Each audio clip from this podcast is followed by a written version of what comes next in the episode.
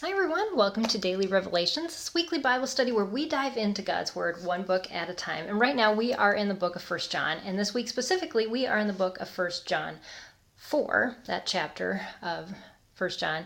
And we use a different precept method every day to just pray, ask God, lead me, guide me, show me what you have to teach me from your word and let your Holy Spirit move my heart instead of just my mind.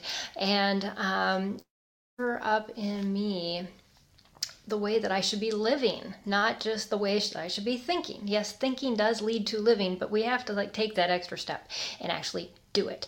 And that is what John was talking about in um, this chapter that really resonated with me today. So, what I ask you to do on day two, which is day two of our study, is to use, um, as you're reading through this, look at it a literary technique that the author uses, like an if then statement or a word study. There's a lot of different words in here the word love, the word abide. You can take those and you can mark them all and then write what what is you know if i write down all these things next to each other what do they say it's amazing um, you can look at a lot of different analogies and things like that that authors use to drive in a point and that God uses to drive those things to our heart.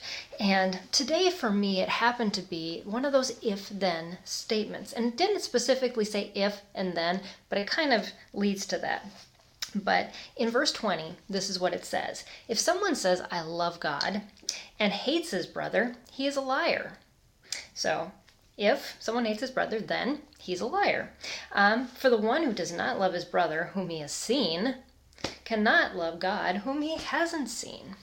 And this is so critical in the day and time that we live in because we live in such a false relationship society. And we can say that we have so many friends and that we love so many people, and yet truly have a relationship with someone allows that person's messiness, allows whatever baggage somebody has to bring into our fellowship to come with them. Be- when we're on social media, we can shut that completely out. We can say, yeah, I'm not going to read your post.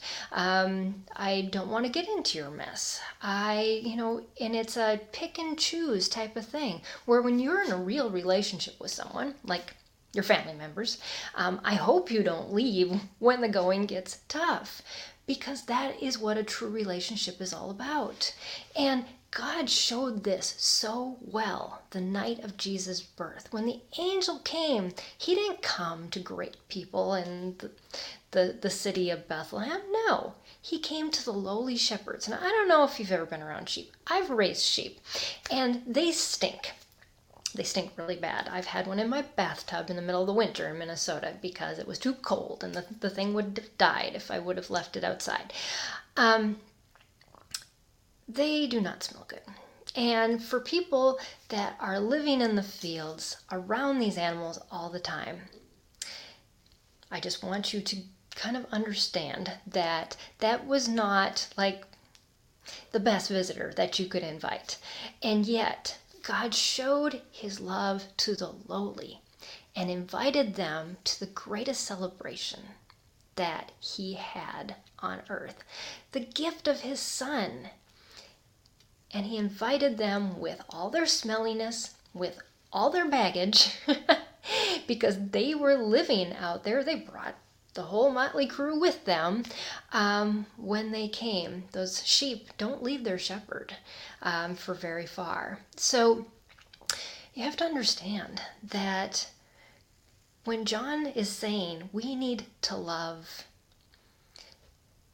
our brother and show that this is what he's talking about is that we need to love people in their messes. Now, this doesn't mean that for those people who want to just dump on you to let them in and do that. No, we're talking about brethren, people who worship God, who just have things going on in their lives, and yet their heart so desires to be in fellowship and worship. And we should never close our lives off to those who are our brothers and sisters in Christ.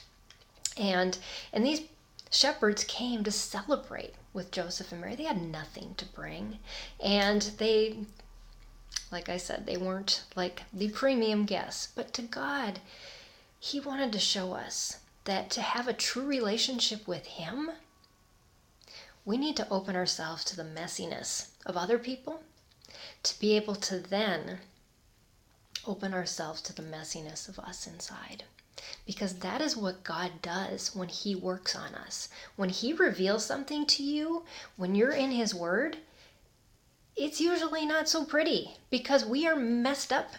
We just sometimes hide it really well, and especially from ourselves. This Christmas, we need to realize that there's messiness all around us, especially inside of us. And we need to clean house. And only God can do that. Only He can reveal those things. But it starts by us first opening our hearts to those around us that we can easily shut doors on and say, nope, I don't want to have you in my life because you're dealing with this and I don't want that baggage along with me and all these other things and that could just mess up my Christmas or mess up my New Year. Well,